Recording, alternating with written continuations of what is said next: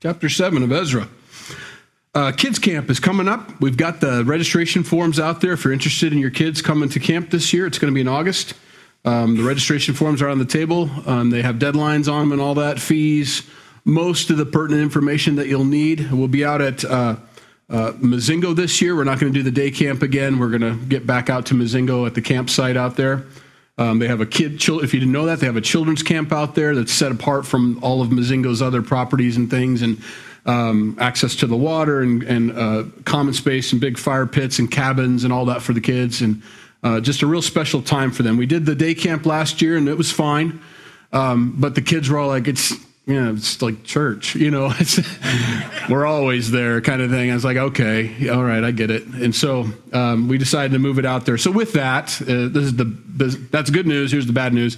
We did go back to ages nine to 16 instead of eight to 16. It's, it was, it's too hard for the littler ones um, uh, to be able to do that and do the overnights and all that. And, and too hard for the, for the, counselors as well. And I know that's disappointing for the seven year olds that were like, I'm going to be eight next year. And yeah, we have to wait a year. I'm sorry about that.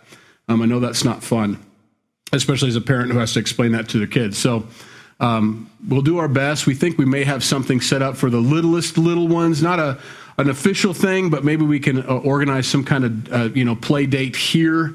Um, that other mothers and, and things can and dads can kind of organize and do on their own, separate from that, so they don't feel like they missed out completely on a on a, on a time with the Lord and, and, and play time with their friends. So, anyway, those sign up sheets are out there. Please take one, fill it out, get it back as soon as you can. I know we have a tendency to procrastinate when it comes to that stuff and turn it in right when we have to. The sooner we get it, the, the, the, the better. So we can get T-shirts ordered and get everything organized, get camp assignment, you know, cabin assignments, all these things. There's a lot we have to do. Pick how many counselors we need, the teachings, all that has to be done only after we get that count. So the, the sooner the better for us. All right. Ezra chapter 7. There's a 57 year gap in between chapters 6 and 7. Um, and and this is a great place to stick the book of Esther, is between chapters 6 and 7. The book of Esther is what's happening in Babylon at the time. And if you don't know the story, Esther is a Jewess who gets taken into the harem of the king, but is used by God to prevent the total annihilation of the Jewish people. Um, so a great time to read that book is in between these two chapters. That's where we'd place this, or we'd place Esther. Um, so, with that being said, there's a 57 year gap of when the first wave of Israelites went back into the land from captivity, 50,000 of them.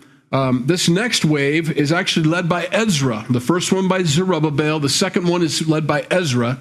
Uh, he is a, a scribe, basically, um, and uh, very skilled, it says, and we'll read that here in a minute. Um, but he's leading more of a spiritual revival. He's only going to take 2,000 back with him, although as many as want to go back can go back. They're allowed, always have been, um, but only 2,000 are going to go back with him. And in fact, he's going to have to recruit some of the priests and say, "How come you guys didn't sign up?" Basically, and so there's a there's a little coaxing that needs to take place for these people to return. They've been in Babylon a long time. And you get comfortable and you, kind of resign yourself to the fact that, well, this is where I live now. This is where I'm going to grow up. I'm going to establish a business. I'm going to establish my family. I'm going to get my home. I'm going to get my, I can't go on waiting. I'm going to get at this, you know? Um, and so a lot of people had a hard time pulling up roots to go back to this land, to be pioneers. And to be a pioneer is a special kind of heart, a special spirit. Um, some of you are the first generation in your families to be Christians, to be born again believers. Maybe always churchgoers, but never radically saved. Born again, like you've accepted Christ as your Lord and Savior and you live for Him now. You worship Him. You don't just attend uh, or read, you know. There's an actual uh, event that's taken place in your life where you can look back and say, that is the day that I accepted Christ. And you're the first generation. It's a pioneering moment a pioneering life that you're going to lead because most of the people you knew who went to church or went you went to church with them as you grew up are looking at you like you're crazy you know? What is this absolute devotion to jesus christ? I mean a little religion's okay but you've gone overboard you know? Are you in a cult kind of thing? No. It's actually what the bible teaches. You must be born again you must be filled with the spirit you have to have a new mind and a new heart there needs to be a moment where you're absolutely changed and transformed and you no longer live for yourself, but you live for Christ. And they're like deer in headlights a lot of times. pioneering. It's not easy, but it's well worth it. It's well worth it. And a lot of people follow you, and you prepare the way for the next group. You prepare your way for the next generation in your family. Your kids will follow that pioneering. They don't have to break up sod. They don't have to clear forests for them to have plant a crop. You've done that for them. You've trained them up in the ways of the Lord, just like this baby dedication we did this morning.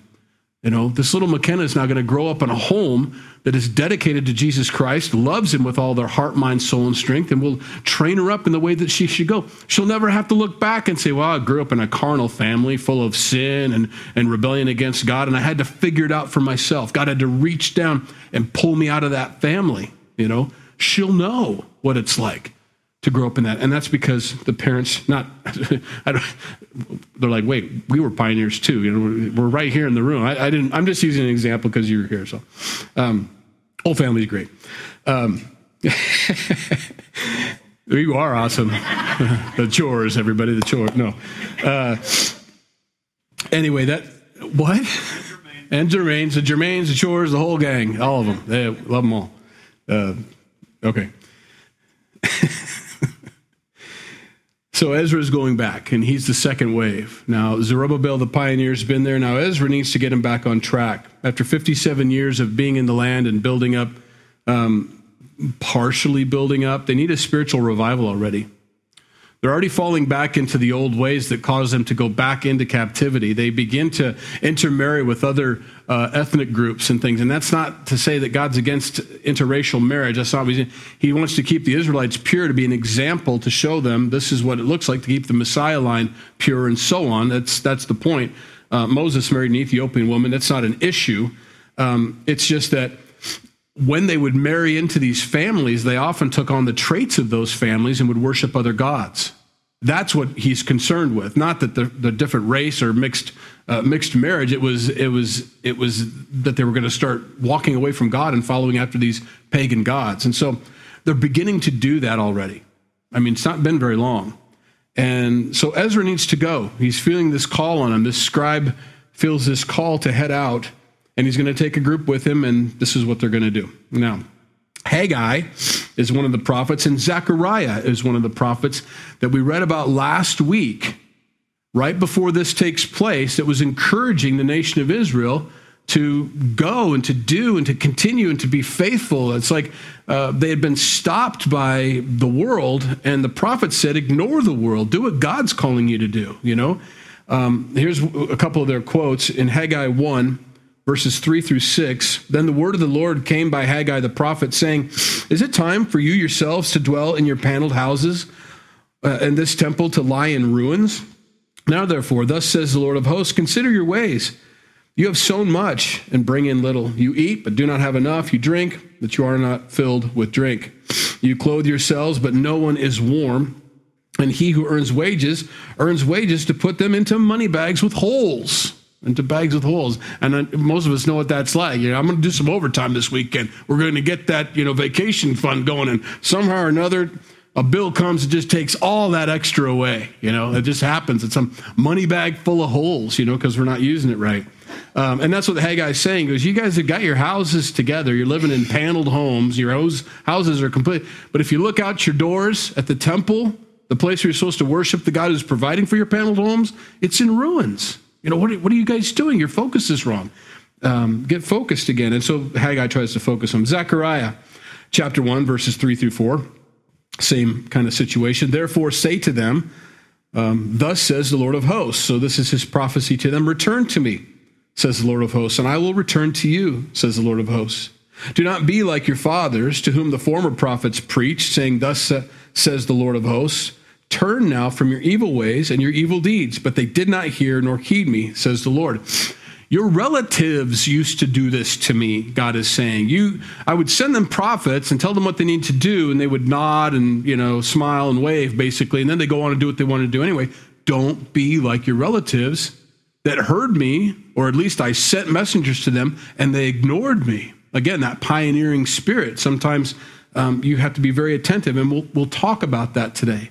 We'll talk about the meditations of our heart and how to be able to hear from the Holy Spirit which is what God's asking him to do. Now, these guys weren't concealing it. Zechariah would stand in the middle of the square and say, You guys need to start walking with God. You know, there was no, let's think about it kind of thing. There he was with his megaphone, you know, uh, telling him. So we're in that place, right? So Ezra gets this, this moment, you know, this calling on his life to head out. Now, after these things, in the reign of Artaxerxes, king of Persia, Ezra, now I'm going to go through the names, bear with me, but there's a reason for this. The son of um, Seraiah, the son of Azariah, the son of Hilkiah, the son of Shallum, the son of Zadok, the son of Ahitub, the son of Amariah, the son of Azariah, the son of Meraioth, the son of Zerah, Zerahiah, um, the son of uh, Abishua, the son of Phinehas, the son of Eleazar, the son of Aaron, which is what we're trying to get to Aaron, the priest, the high priest, the chosen one. This Ezra, that's the one we're talking about. Because you know how, how many people here are named John? Raise your hand if your name is John. One, two. Oh, just two?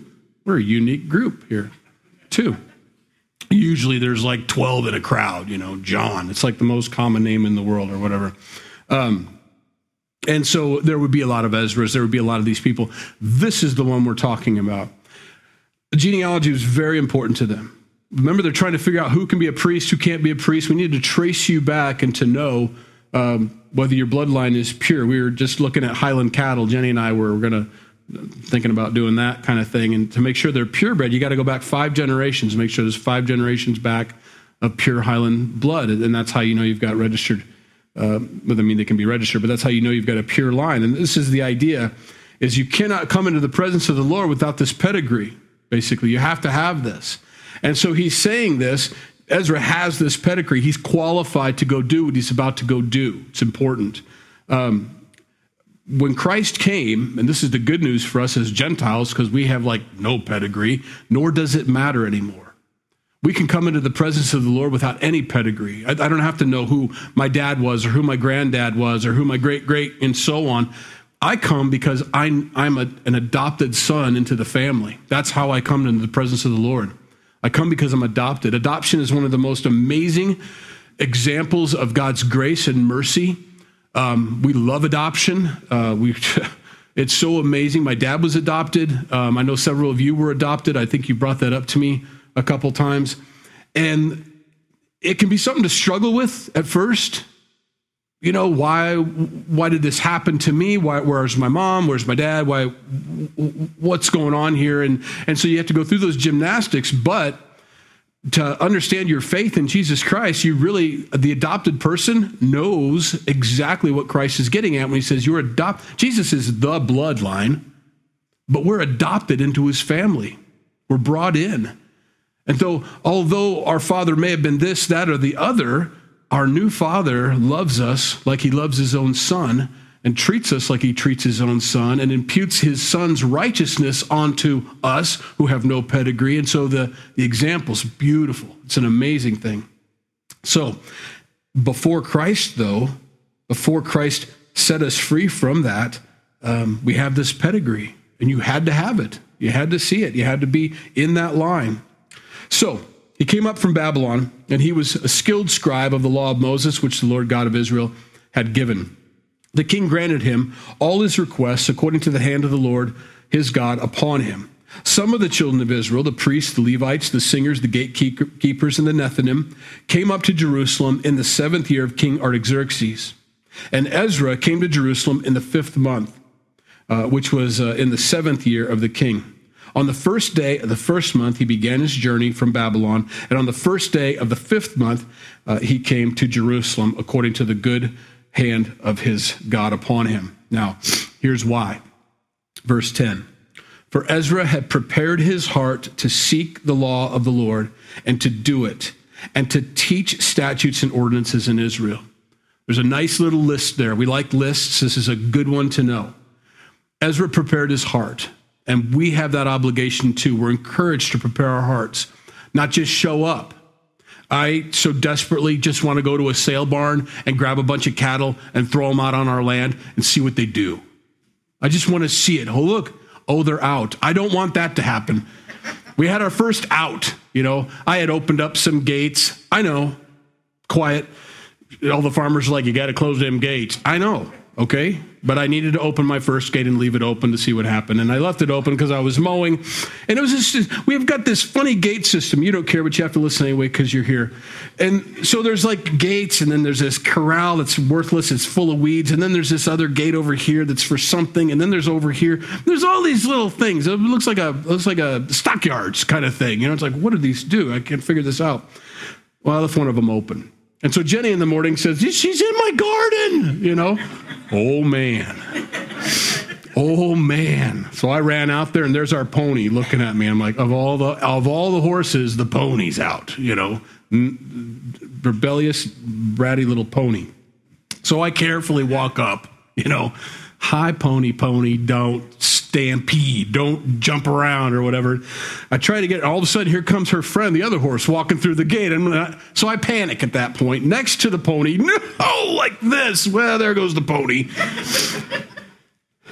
I so desperately want to get ahead of myself and throw. After that moment, didn't want to go get cattle and just throw them out there to see if there were any holes in the fence. I'm going to take my time and go through and find the holes there's a preparation that needs to take place on our property before we can actually put any animals on there. I got to see, visually inspect, and prepare this paddocks and all these fields for these animals before they get there so that I'm not playing catch up or fireman, you know, trying to put out all these animal fires going everywhere.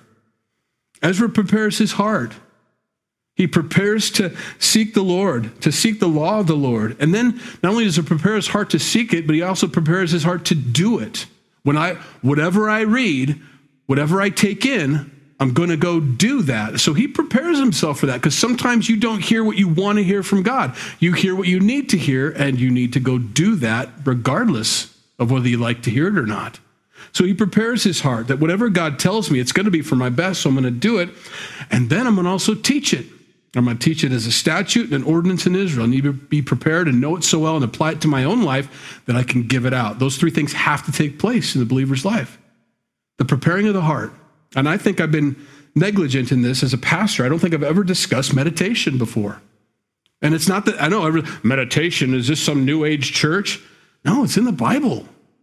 Like 11 different times the word meditation is used and to meditate and all that. I'm going to give you scriptures only. And this isn't the meditation that the world offers us, you know, the whole lotus position with your fingers and you try to bring your mind to nothingness, you know, and that's one form of this Eastern mysticism that no, this is not what scripture's talking about.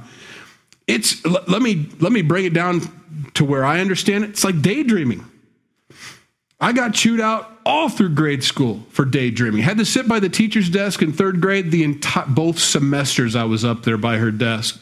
Yeah. Yeah, I see you laughing, teacher, over there. She's going, Oh, you're that kid. I was. A whole wall full of windows in our classroom, you know, just this wall of windows. This is me just all day long. Now, I'm not spacing off. I am. They thought so, but I'm thinking. I'm thinking about the world, the mechanics of it, how everything's going down. The teacher's like, JD. And they called me JD back then, J A D Y, JD. Mrs. Polson. Anyway great teacher. She was so kind. Uh, she was very kind. Sat by her desk, but was kind while I was there. She just, I need your attention, JD, and this is the only way I can get it. Um, this daydreaming, this meditation of the heart, this thinking about things is so important for us as Christians. I get that question all the time. How do you hear from the Holy Spirit? And it, as a pastor, you can't say, "Well, I sit there and daydream all day." You know, you can't say that. You got to do something spiritual. Well, I meditate upon the scriptures of my heart. No, I just stare out, and look at the bees, and think. You got to think things through. You got to have that time where there's nobody yapping at you or talking to you, and you're by yourself, and you can just think and unwind everything you you had. You know how you lay down at night, you can't get your mind to stop going. That's because you haven't unwound it yet. You got so much data and information you received all day long. You just you're quiet for the first time all day long, and it's all there. And it's going in and out of your like it's like a traffic jam. Just I can't sleep. I can't sleep. So you, you think that you need to get rid of that so that you can get some rest. And I understand that that's the tendency for us is to kind of panic and to what you need to do is probably get up and just think it all through. Let's get it all right. What happened today? Why did it happen that way? What is for tomorrow? What do I have on my list? What didn't I do today? And you need to work it all out so that you can have that settled, peaceful feeling in that heart. It's okay. I bet if you took an hour and just stopped trying to fall asleep and got up and just got a pencil and paper and started doing it, writing it all out, you'd probably unwind to where you could sleep. So the meditations of the heart, the things that Ezra does to prepare uh, himself to seek the law of the Lord and then to do it, I'm going to give you a couple of them. Um, of course, in the Psalms, Psalm 19, verse 1, uh, 141. Let the words of my mouth and the meditation of my heart be acceptable in your sight, O Lord, my strength and my redeemer. There's a purpose for meditation in that it might be acceptable to God. That needs to take place. I can't just meditate on anything. That isn't helpful. That's not beneficial. And you know where I'm going with that New Testament scripture. You, some of you have already gone there. But the meditations of our heart need to be things of the Lord when I'm trying to get right with God and to get my mind straight with the Lord. It needs to be pleasing to Him. So when I'm thinking, there's a battle that takes place in our mind, isn't there? The crazy stuff, the random stuff that comes in, and the stuff that you need to think about. And you've got to get rid of the random and focus on, and that's where meditation comes in. You're going to meditate on the things of the Lord right now.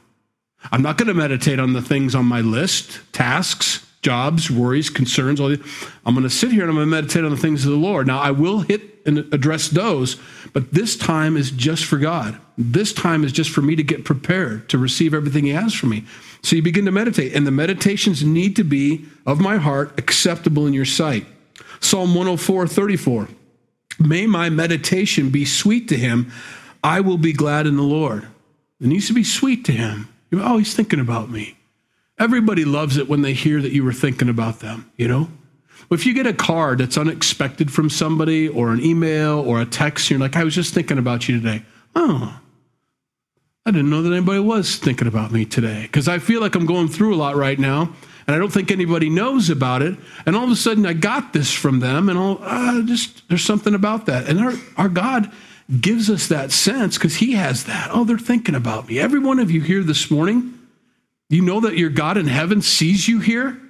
It's like, oh, they're, they're they took the time. They brushed. Most of them brushed their teeth got themselves ready, drove. I mean, there's a lot involved in this event right now where we're worshiping together. They put aside differences with other people that they might have and they decided to come and worship, or they set aside other things they could be doing and decided to worship. And, they did, and our God sees all of that. And He says, They're thinking about me today. It's a great thing. It's a great thing. May my, may my meditation be sweet to Him, and it is. Psalm 119, 99. I have more understanding than all my teachers, for your testimonies are my meditation. Meditation. See, I knew more than Mrs. Polson. She just didn't know it, my third grade teacher. I'm meditating. I know more than you. I didn't say that out loud. No. Um, your testimonies are worthy to meditate on. When you think about God's word and you focus on that, it's amazing how much smarter you get about stuff. It's amazing how those times with the Lord actually answer some of the questions that you're going to visit next time on your next section of meditation, which is your tasks, your lists, your relationships, all those other things that bother you that go in, you know, that are unraveling or, or are not in your mind. Meditating on God's word first, let the meditations of your heart and your mind be pleasing to Him first, get solutions for the other stuff. It's amazing. It's an antidote. It's a, it's a software patch. It's a, however you want to put it um, it, it corrects the virus basically that's got you all messed up inside. Um, it's healing. And so you meditate on it that way. Second Corinthians chapter 10, verses 4 through 6, some New Testament scriptures. Um, for the weapons of our warfare are not, are not carnal, but mighty in God for pulling down strongholds, casting down arguments, and every high thing that exalts itself against the knowledge of God, bringing every thought into captivity to the obedience of Christ and being ready to punish all disobedience when your obedience is fulfilled. Part of the warfare that we lead in this world, as far as doing what's right and what's a blessing to God and what's good for everybody else, is that pulling those thoughts captive. Vain imaginations, that's a word we use a lot. I think they think this about me. It's a vain imagination. You don't know it, but I think they think this about me. And so you begin to have these vain imaginations. You've got to pull that thought captive. That isn't of God. If God wanted you to know what everybody was thinking about you, you'd find out, or they would tell you, or whatever, or you'd, you'd you know, whatever. And that's fine. That's good to know that information too, I guess, if it doesn't throw you overboard. Um, but regardless, can you imagine if you could read everybody's thoughts? It'd be the worst superpower in the world. I don't want to know. I don't want to be standing in front of you talking to you and have them have, oh, oh how do I get away from him? He's always talking, you know. Oh, oh. Yeah. I love you, brother, you know, or sister, or whatever. It's like, I just, I don't want to know. I pretend you all love me and think I'm the greatest thing. You could spend hours listening to me talk. I just, that's how I see you. you got to pull those thoughts captive into the obedience of Christ. This is not what you want me to dwell on. This is not meditating on the things of the Lord. This is, this is defeating, you know? 1 Corinthians 4 6. Now, these things, brethren, I have figuratively transferred to myself and Apollos for your sakes, that you may learn in us not to think beyond what is written, that none of you may be puffed up on behalf of one another, of, of one against the other. We can go beyond what's written. God tells us here's your, here's your boundaries for meditation. Meditate on my word. Don't meditate beyond what's written. Meditate on my word. It's enough. It's the solution.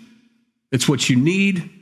I've given you everything that you have to need that pertains to life and godliness. It's found in the knowledge of Jesus Christ. This is it. This is all you need.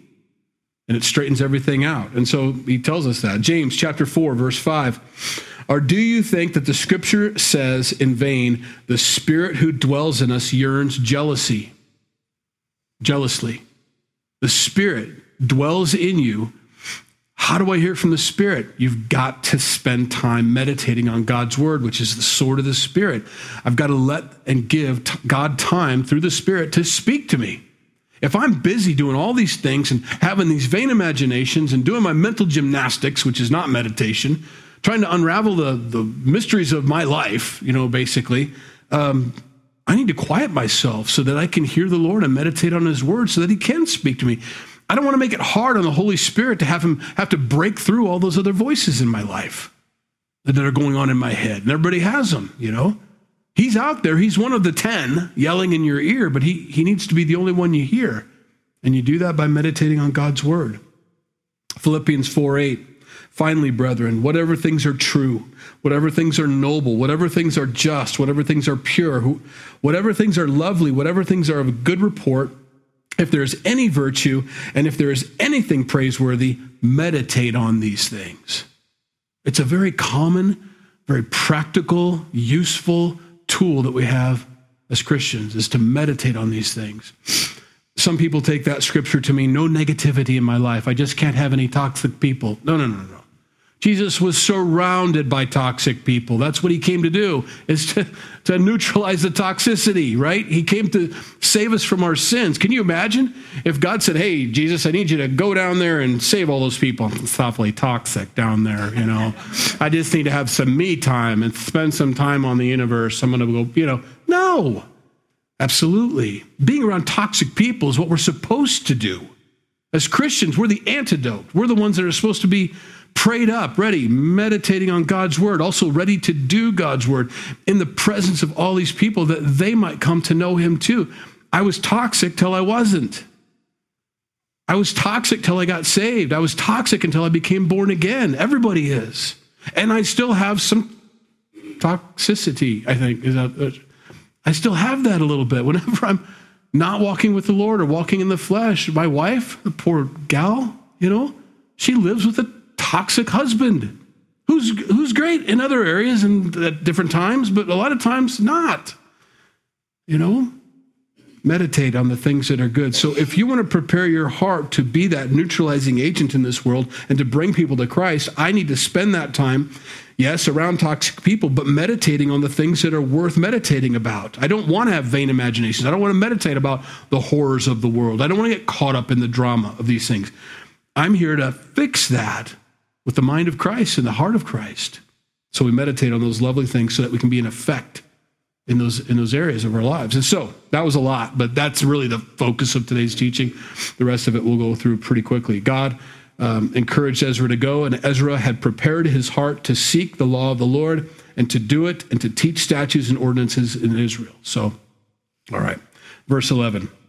This is a copy of the letter that King Artaxerxes gave Ezra the priest, the scribe expert in the words of the commandments of the Lord and of his statutes to Israel. So here's his letter from King Artaxerxes to Ezra, the priest and a scribe of the law of the God of heaven. So there's a good thing to learn there. He's a priest and a scribe. Perfect peace and so forth. I issue a decree that all those of the people of Israel and the priests and the Levites in my realm who volunteer to go up to Jerusalem may go with you. There it is. Anybody can go, but not everybody goes.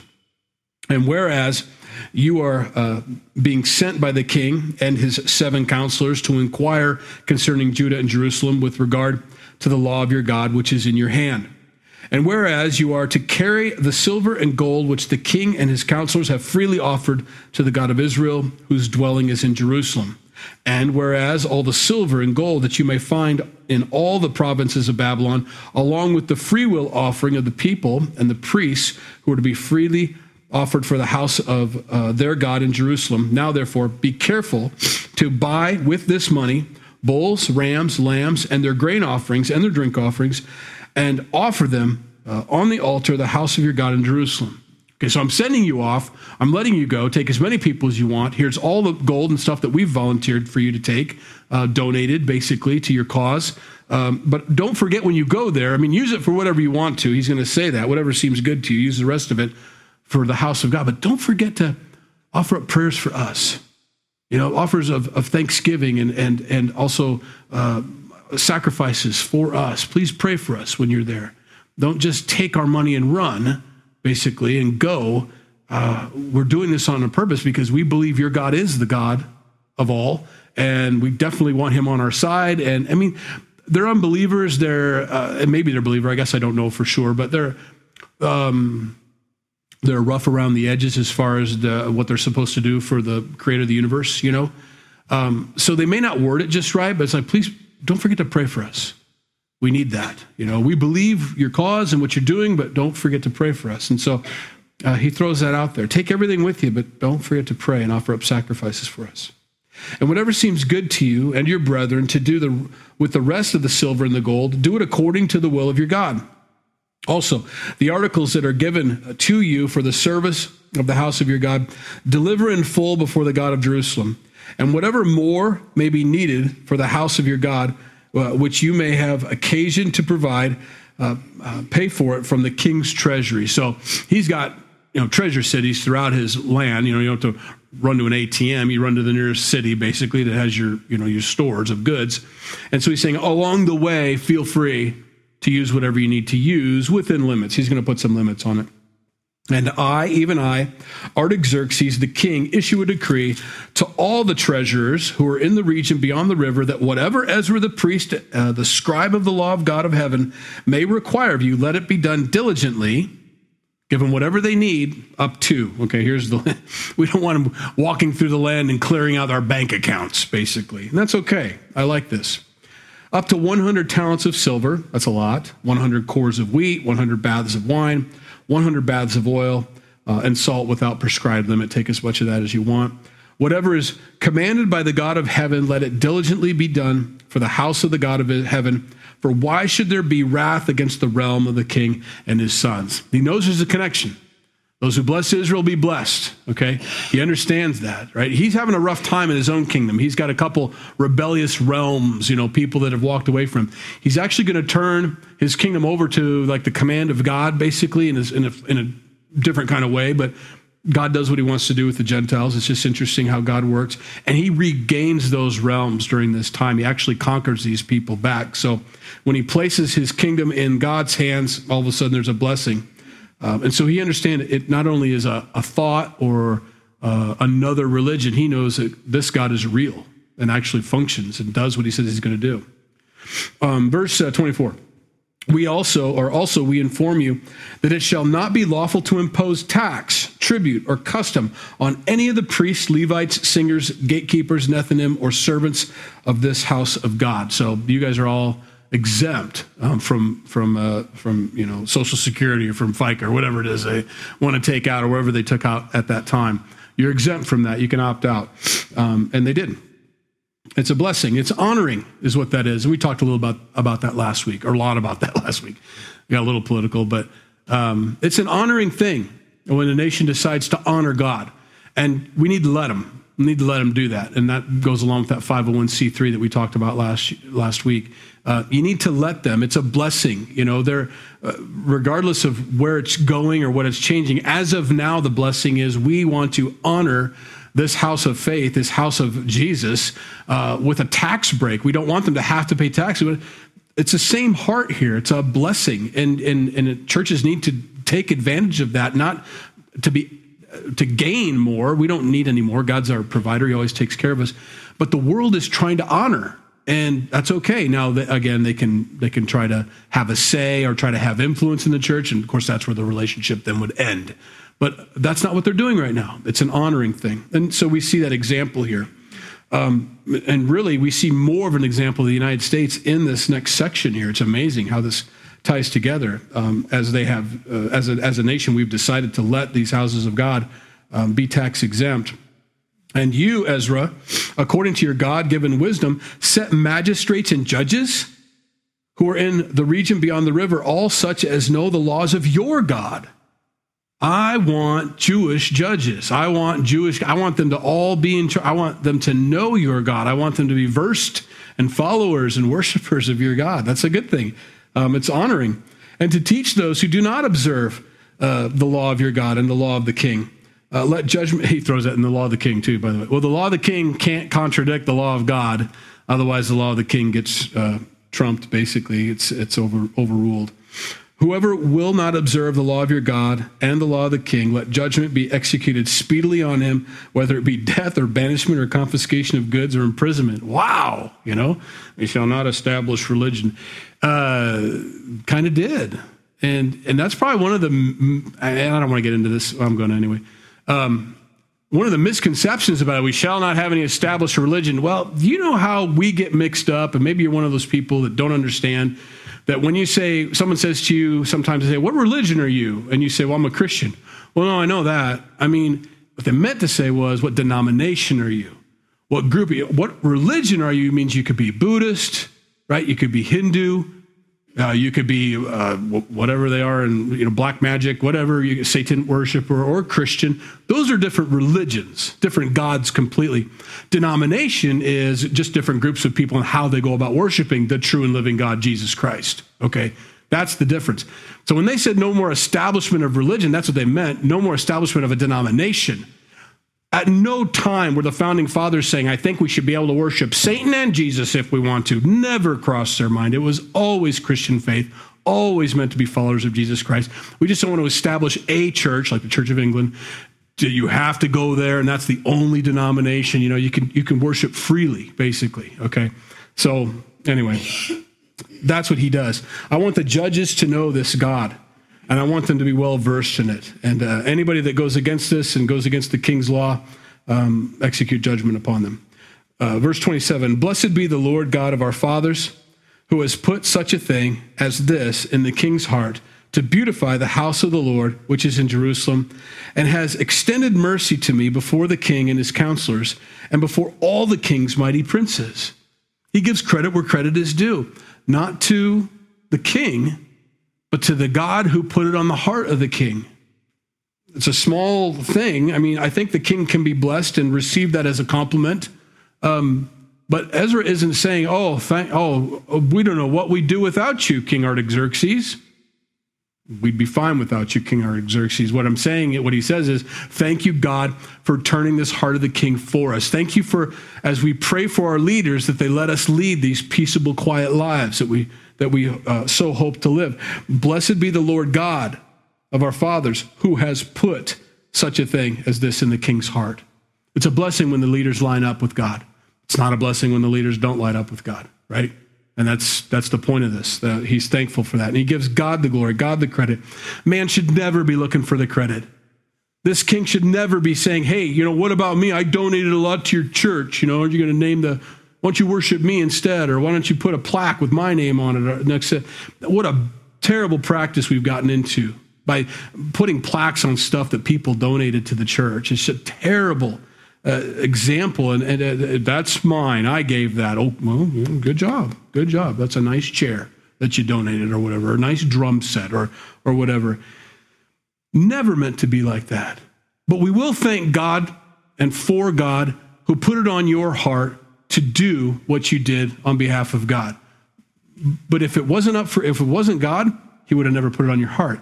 If you didn't have a relationship with Jesus, you would have never done it. And so it, it is God that gets the glory for these things. Of course, we appreciate it. It's a wonderful thing. We have this land and this building and these lights and the electricity gets paid and all these things are wonderful. But we can't list off all the donors every single week. You know, thank you so and so for giving a thousand dollars this week. Come on up here. Let's give you a pat on the back. No, thank you, God, for providing for our needs by putting it hard, putting it on the heart of the people to provide for the needs of the body. You know, it's just, it's just, it's a natural thing, and he does it perfectly. Um, he does a great job, Ezra does. So I was encouraged, and it is encouraging, as the hand of the Lord my God was upon me, uh, and I gathered leading men of Israel to go up with me, about two thousand, and we'll get into those next week. Let's pray. Lord, we love you, and we thank you for your word. We thank you that you give us this uh, beautiful time to think about Ezra and how he prepared himself for your word and also to do your word. Um, Lord, help us to be more preparing, to be more mindful that it's not just haphazard, pick up the Bible and throw it open, although nothing wrong with that too, but also to prepare our hearts through prayer and through some meditation. God, I, I open my heart to receive everything you have for me. Help me to receive it with gladness. Help me to be changed by it. And I pray that, um, that I'd be a good doer of your word, not just a reader or hearer only, Lord. Help me to be a good doer. And then, Lord, once I'm doing it and applying it to my life, I pray that I'd be able to teach others how to do uh, and how to hear from you. And so that's our heart today. There's a lot of people out there that don't know you in this world. There are a lot of toxicity out there.